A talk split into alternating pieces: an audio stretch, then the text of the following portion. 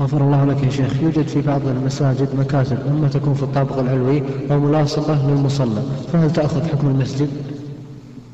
يقول العلماء رحمهم الله ما كان في داخل سور المسجد وبابه من داخل فهو من المسجد.